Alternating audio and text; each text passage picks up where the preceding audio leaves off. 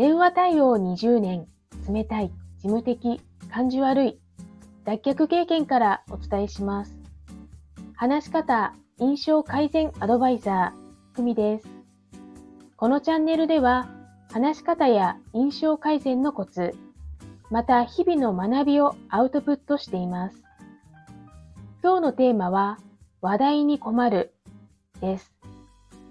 よくいただくご質問で、ママ友との話題に困る、顔見知り程度の人と何を話してよいか困るというものがあります。そこで話題に困らない2つのコツをご紹介します。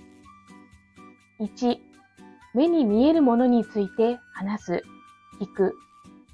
相手の持ち物やヘアメイク、ファッション、雰囲気、顔色、天気、気候、景色、お店などです。そのバッグかわいいですね。どこで買ったんですか？髪型変えたんですね。素敵です。今日は寒いですね。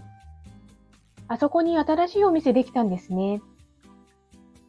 2、相手が詳しそうなこと、興味がありそうなことについて質問する。